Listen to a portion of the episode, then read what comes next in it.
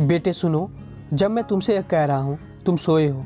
तुम्हारा एक हाथ तुम्हारे गाल के नीचे दबा है और तुम्हारे घुंघराले बाल नम ललाट से चिपके हैं। मैं तुम्हारे कमरे में चुपचाप आया हूँ। कुछ मिनट पहले मैं लाइब्रेरी में बैठकर पेपर पढ़ रहा था।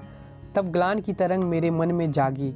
गलती महसूस करते हुए मैं तुम्हारे बिस्तर के पास आया हूँ। बेटे, मैं कई चीज़ें सोच रहा था। मेरा तुमसे व्यवहार गलत रहा है। जब तुम स्कूल जाने के लिए कपड़े पहन रहे थे, तब मैंने तुम्हें डांटा। तुमने अपने चेहरे को तौलिए से सिर्फ़ हल्का पोछा था। मैंने तुम्हें जूते साफ़ नहीं करने के लिए डांटा। मैं गुस्से में चिल्लाया जब तुमने कुछ चीज़ें फर्श पर फेंकी थी। नाश्ते के समय भी मैंने तुम्हारी गलती निकाली। तुमने चीज़ें बिखेरी थी। तुमने भोजन को निगल लिया था। तुमने टेबल पर कुहनिया रख दी थी। तुमने ब्रेड पर ज़्यादा बटन लगा लिया था। और जब तुम खेलने के लिए निकले और तुमने कहा, गुड बाय, पापा, तब मैंने मुँह बनाया। और जवाब में कहा, अपने कंधे पीछे रखो। यह सब फिर दोपहर से शुरू हो गया। सड़क पर आने के बाद मैंने तुम्हारी जासूसी की। जब तुम घुटनों के बल कंचे खेल रहे थे, तुम्हारे मोजों में छेद थे। मैंने तुम्हारे दोस्तों के सामने तुम्हें शर्मिंदा किया। जब तुम घर जाते समय मुझसे आगे चल रहे थे, मोजे मांगे होते हैं। और अगर तुम्हें उन्हें खरीदना पड़े तो तुम ज़्यादा सावधान रहोगे।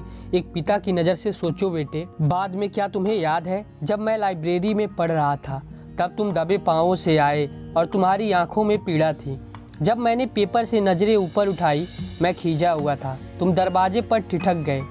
मैंने गुस्से से कहा, क्या चाहते हो? तुमने कुछ नहीं कहा। तुम दौड़ते हुए आए और मेरे गले के चारों ओर अपनी बाहें लपेट दी और तुम्हारी नन्ही बाहों ने उस स्नेह के साथ मुझे जकड़ लिया, जिसे भगवान ने तुम्हारे दिल में खिलाया था और जिसे मेरी अनदेखी भी खत्म नहीं कर सकती थी। फिर तुम चले गए सीढ़ियों पर चढ़ते हुए। बेटे, ठीक उसके बाद पेपर मेरे हाथों से फिसल गया और एक अजीब सा डर मेरे मन में घर कर गया। यह आदत मेरे साथ क्या कर रही थी? गलतियाँ खोजने की आदत, डांटने की आदत। मेरा बेटा होने का यही तुम्हारे लिए पुरस्कार था। ऐसा नहीं है कि मैं तुमसे प्यार नहीं करता। बस यही है कि मैं युवा अवस्था से ज़्यादा अपेक्षा कर रहा था। मैं तुम्हें अपनी उम्र के पैमाने से माप रहा था। और तुम में कितना कुछ अच्छा है, प्यारा है, सच्चा है, तुम्हारा छोटा सा दिल उतना ही बड़ा है। जितनी उन पहाड़ों पर छाई लालिमा, तुम जब दौड़ते हुए अंदर आए और तुमने मुझे प्यार से चूम लिया, तब वह दिल दिखा, मैं तुम्हारे बिस्तर के पास आया हूँ और शर्म से घुटनों के बल बैठा हूँ। यह एक कमज़ोर प्रायश्चित है। मुझे पता है तुम्हें चीज़ें नहीं समझोगे, अगर मैंने तुम्हें जागी अवस्था में बताया।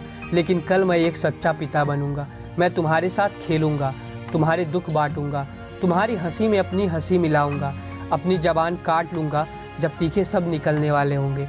खुद से कहता रहूँगा, वह एक बच्चा है, सिर्फ़ बच्चा। मुझे डर है कि मैंने तुम्हें एक व्यस्क के रूप में देखा। और बेटे, जब मैं तुम्हारे कोट में तुम्हें सिकड़े हुए देखता हूँ तो मुझे दिखता है कि तुम सिर्फ़ एक बच्चे हो।